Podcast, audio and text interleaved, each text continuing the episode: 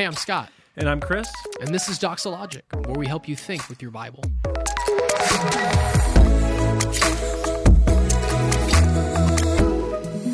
Hey guys, welcome back. Excited to get into a, a subject, frankly, I just got finished preaching. We're going to talk about missions today. Chris? Yeah, uh, so thankful that we got the opportunity to have this podcast come out right after the third of four sermons on the Great Commission. It was a, a highly impactful sermon. I know for me personally, just a refocus on uh, God's heart, has to be our heart for the peoples of the world, for the nations, making disciples of all nations. So, for someone who maybe heard it a little while ago or hasn't heard it yet, why don't you um, give a brief summary of what you just went over, and then we'll uh, roll from there. Yeah, I mean, so it's been awesome to get us refocused in a time, and it's so important to do this, get us re anchored on sort of the biblical main foundations. We've been talking about our mission as a church, which is the Great Commission. The mission of the church is the Great Commission, and we want to make disciples. And we're good, I think, at identifying that that is the commission to make disciples. But perhaps the more difficult part, and let's just be honest, it's a bit daunting when Jesus says, Go and make disciples. That in of itself is daunting. But then he says, Of all nations. That's what I focus on today, Right. those three words, and how of all nations is um, quite the task because it's not nations like you would think, like the US, for example, but rather um, people groups that are divided where the, if the gospel were to spread in a particular area, it would hit a barrier, either linguistically or geographically or culturally. So when he says, go and make disciples of all nations, he's meaning every single people group, not every person, but every people group. And so it's like, man, as you think about it, and I think the stats out there are six to 7,000 people groups exist. There are 400,000 American churches, of which we are one. Would it be, I think it would be right in line to say, why not us going after one of those people groups and being responsible to do the legwork to get the gospel, get the Bible to a, an unreached people group? So that's, Yeah. that's kind of what we talked about today. So, if we try to flesh it out a little bit in terms of what you just said, if we got uh, down to one people group, um, one, two, you know, we just prayed, asked the Lord to lead us. What would, what do you think in the next couple of years we might try to start doing as a church uh, for for getting momentum toward that very that very thing? Well, I think that's a really good question. This, in particular, to me, is the most difficult part uh, because of the cross cultural element and the unreached element. There's often not a Bible translated in their particular Right. language, those kind of things. So, it, my the first word that pops up the page is prayer. Right, we've got to be praying that God opens doors to get into those places. But the second thing I'm thinking is partnership partnership's going to be huge. We've got to do some work with some of our, I would say, partners in ministry that are like minded in theology with us, of which there are several good ones that we already kind of have in mind. To bridge the gap between where we are in Sacramento, California, to where these unreached people groups are. And they're not just in the 1040 window, which is considered sort of the least reached area in the world. They're, they're in pockets of South America, Central America. There's multiple different places, as you can imagine. And figuring out, and I, this is where I would want to focus. Uh, less on the American Christian going to that place. I'm not against that. I'm for going. More on training up a national with a passion. Could we get behind them? Can we mm, identify that person? Can we get behind them financially? Can we get behind them theologically, training, etc.? To give him the platform to basically go and immerse himself across that whatever that line is, that barrier in that particular area and reach these people. And how can we help come alongside them in that effort? Yeah. That's where I would want to It's focus. good. It's good. And and uh, you detail this a little bit uh, in your sermon about some of our history, where we were a part of uh, a fellowship of churches until 2017, when it disbanded, like you said, almost overnight. Um, what are we doing now, though? Explain. You know, who who are we uh, partnered with um, in the Great Commission Collective? Let me describe that and how we're hoping that this will grow and help us. As you know, we're talking about leveraging these partnerships. It's already an international organization. Right. It was such an important thing for me to not just plant a church, but to plant a church planting church. That that would be the kind of church we were going to be. Now, when you plant a church and you're just trying to survive, you're deeply grateful for the partnerships that you have. Harvest Bible Fellowship out of Harvest Bible Chapel, Chicago was such a blessing in so many ways. The men, the movement in terms of reaching these countries and places. You're talking about, you know, having eight to 10 churches in Nepal. I'm not sure how I get to Nepal outside of right. that. And then these churches are moving into certain foreign, you know, places in the Himalayas, for example, that are kind of blocked off from people and getting and, and reaching others. And so, man, just to be a part of that movement was so special. So that was a non negotiable for me. And then really what we have now, and you mentioned it, the Great Commission Collective is nothing more than the the, the salvaging, and now I believe a rich, f- fruitful future of what was Harvest Bible Fellowship. That is when uh, the the leader of Harvest Bible Fellowship stepped down. Uh, we tried to maintain this movement of about 160 churches spread out over 22, 23 ish countries, moving all the more, planting churches regularly. Could we get more of that going? Could we maintain what we had? And so 2018, 2019 was a lot of behind the scenes work where it didn't seem that our church was Doing anything. doing or- anything yeah, right yeah. but it was it was man i want to keep us with opportunities to do things because if you're talking about unreached peoples like we're talking about at least being an essential part of the mission it's more than just us going i'm gonna go there and i'm gonna i'm gonna witness to these people Sure. it's like they don't speak your language and they might kill you and we need to figure out how to navigate this Yeah, yeah, yeah. It, it's a blessing, uh, just as um, one of the pastors here, almost indirectly, to be still a part of an organization. I've got um, uh, friendships and some partnerships in ministry in, in biblical counseling and things like that. Even what we have now are freedom groups, uh, which is uh, twice a year we go uh, into freedom groups. Um, really excited to get one of those started again. That's from the GCC, from the Great Commission Collective, from multiple churches that have done that, partnering their resources together. So it goes out internationally, Right. but it also has great uh, benefit for our church, even if people might not realize the benefit. We live in some of that benefit because we're a part of this partnership. And let me tell you something about that. First of all, amen. And it's making all the churches stronger that are a part of it. But the other thing is, uh, if you've been on the missions field at all, what you find often, especially if you're committed to a good theology, is you'll fly across the country or across the world, and they will be doing ministry all kinds of different ways. Why? Because of the theological heritage. Ha- ha- Has it been, you know, were they evangelized by Pentecostals, charismatics, you know, uh, prosperity gospel, all of that stuff? To have the Great Commission Collective is to say there is a movement of church planting churches that are like minded so that you can fly from Sacramento, California to, I use this today, Chennai, India, and you would see a church that does the same things we do in a different cultural context. In other words, hmm. preaching the word of God, right, is not an optional thing that we think is a smart idea. Preaching the word of God is the call for every church and every Christian pastor. That's what Paul said to Timothy, right? It made it very clear charge you in the presence of God and of Christ Jesus, who is to judge the living and the dead, and by his appearing and by his coming, preach the word. Well, that's happening in Chennai. The worship, the exaltation of Jesus Christ is happening in Ch- Chennai. You know, so it's just neat to see that the very kind of intangible theological foundation in a GCC church is the same in California as it is in India, as it is in Nepal, as it is in Liberia. That's great.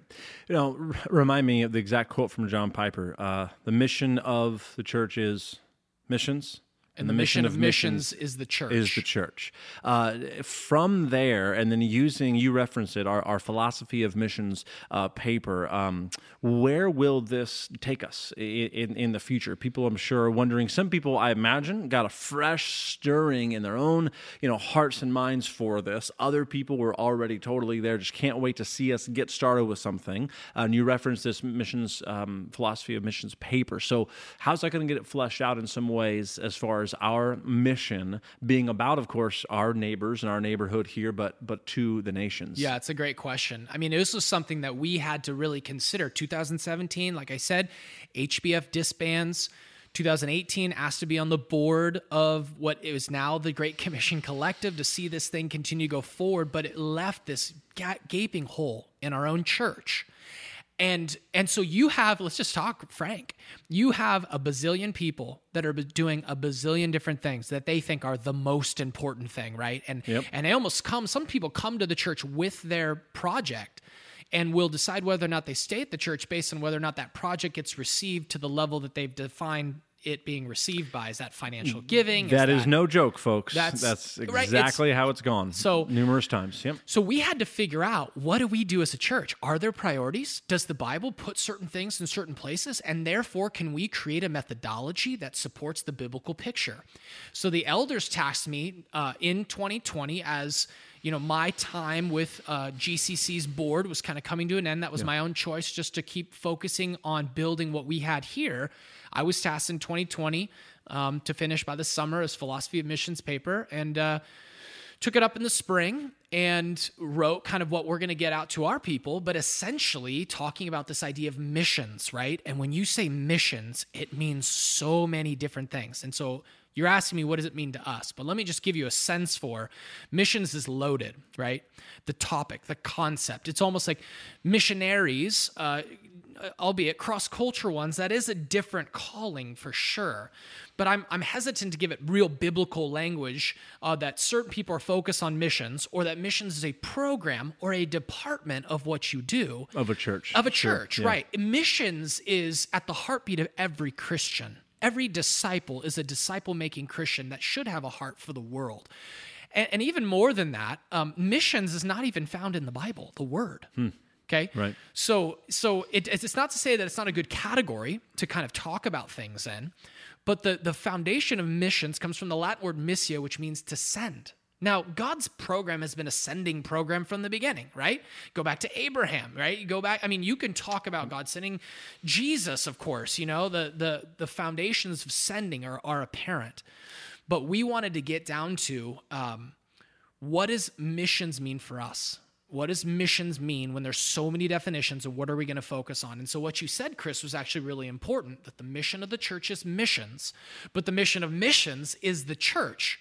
For how who's baptizing, according to Matthew 28, which is part of disciple making, and teaching them to observe all that I have commanded you, if not the local church.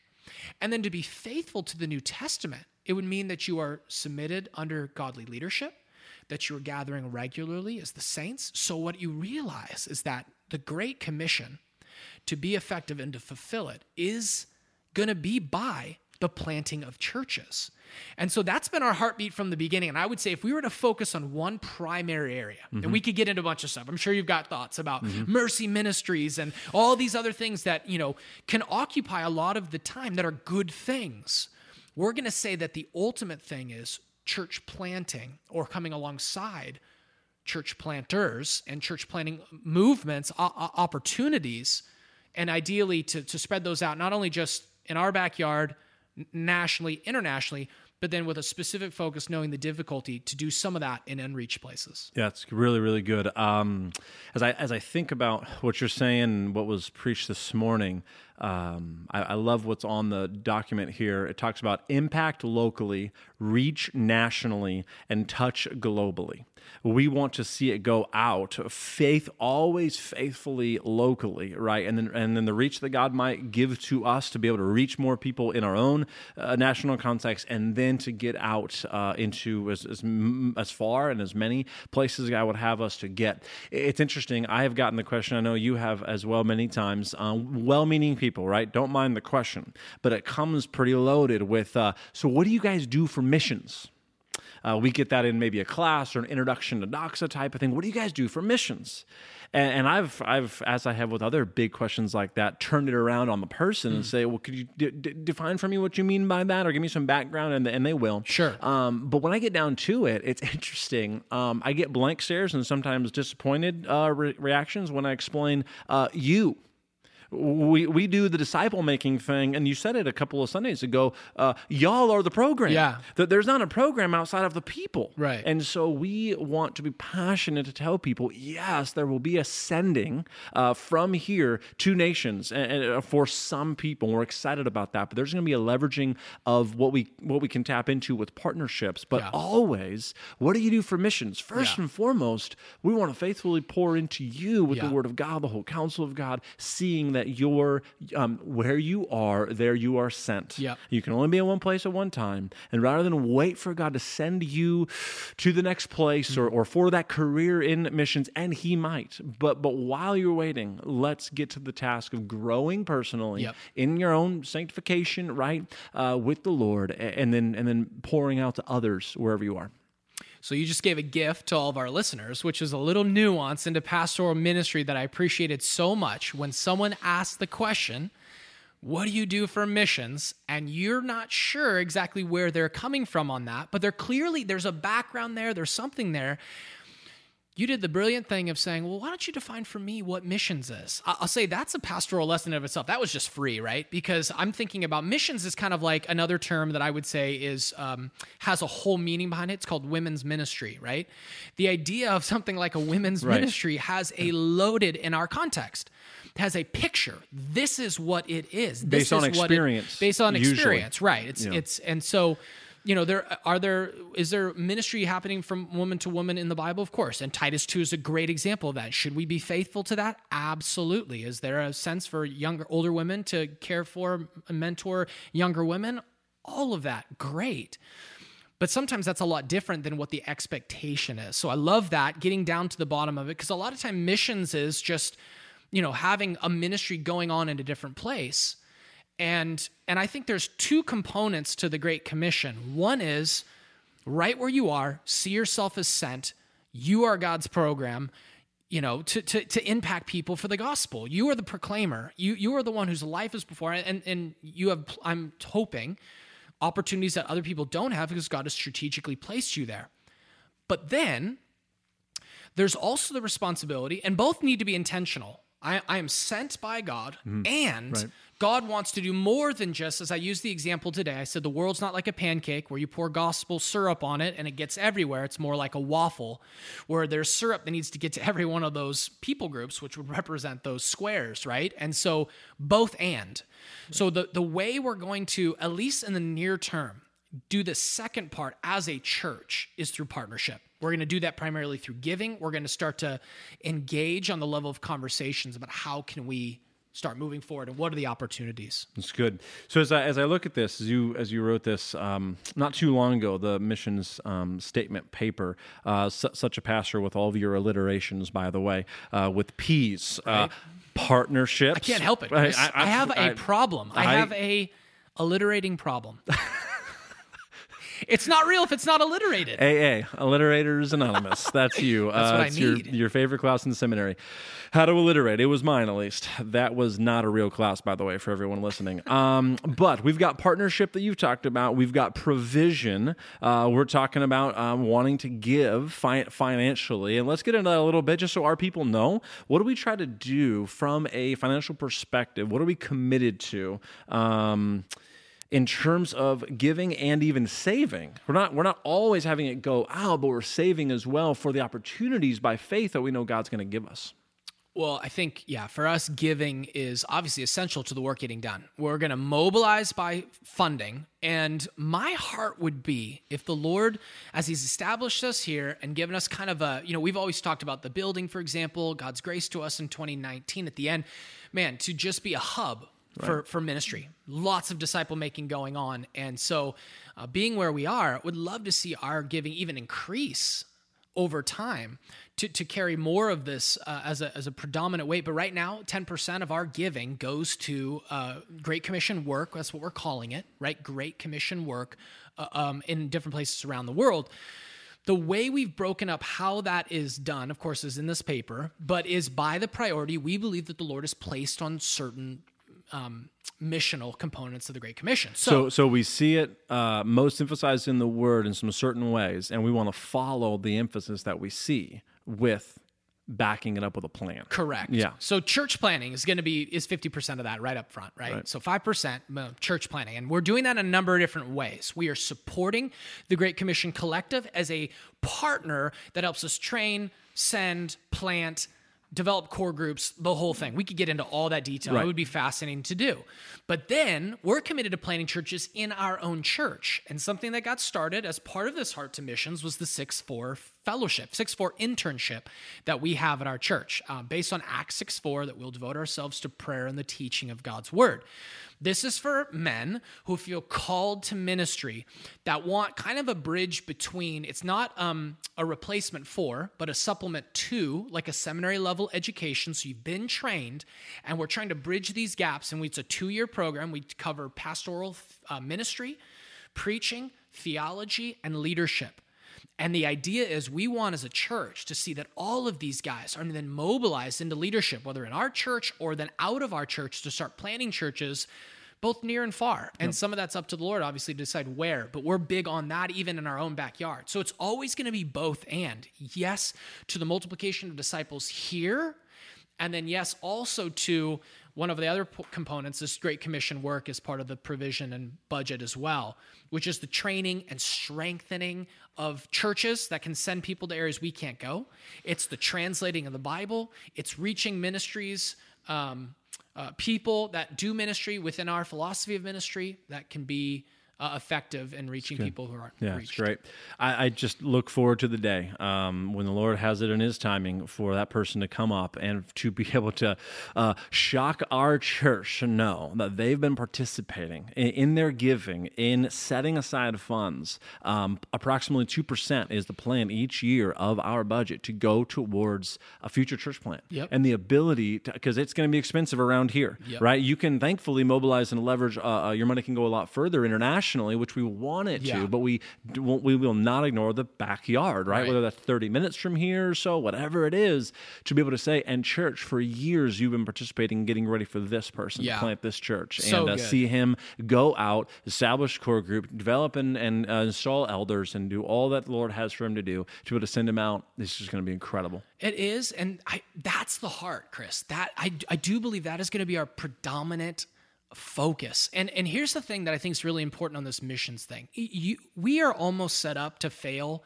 someone at some point. Why? Because there are a lot of things that need to get done in our world. Uh, we haven't even talked about mercy ministries, for example, and those are good things. And yep. some people Amen. believe that is the thing, right? And that's probably where we'll differ with some of this stuff, where again, we see mercy ministries as an absolutely essential component, but in and through the local church. So the local church is always going to be kind of predominant in the thinking and that might be difficult for certain people who you know see real need and god bless them and it's true. But in terms of we're gonna we can't do everything right? It, we just you can't. Um, there's too many things to give to. We could shell out all the money saved up in no time. Sure. anyone would take that transaction real quick. Sure.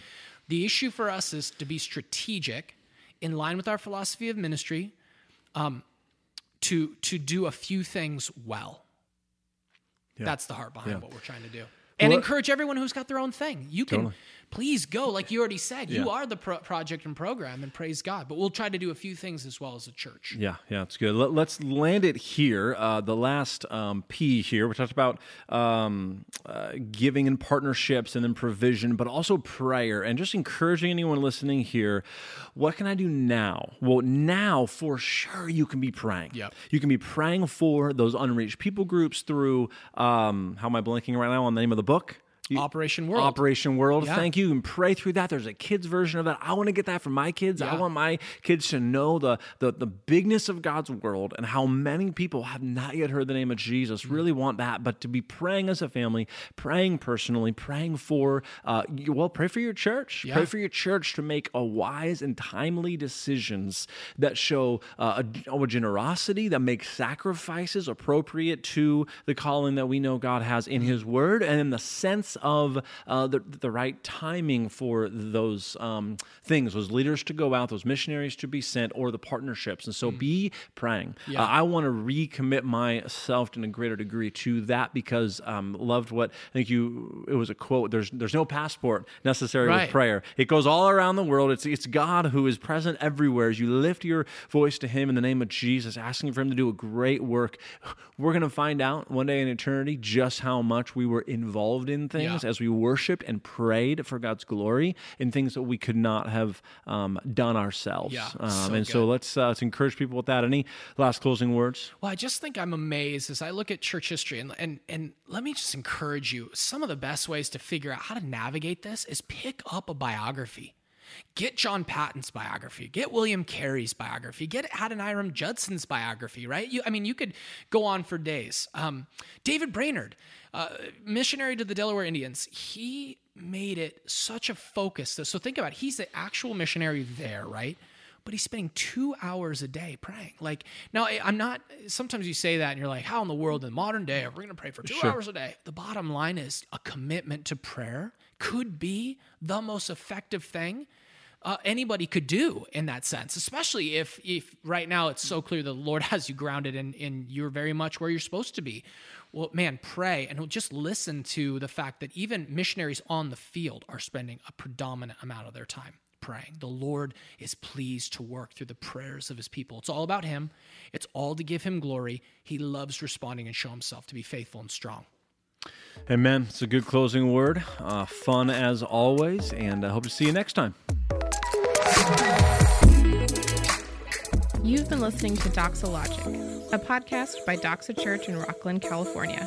To learn more, visit doxachurch.net.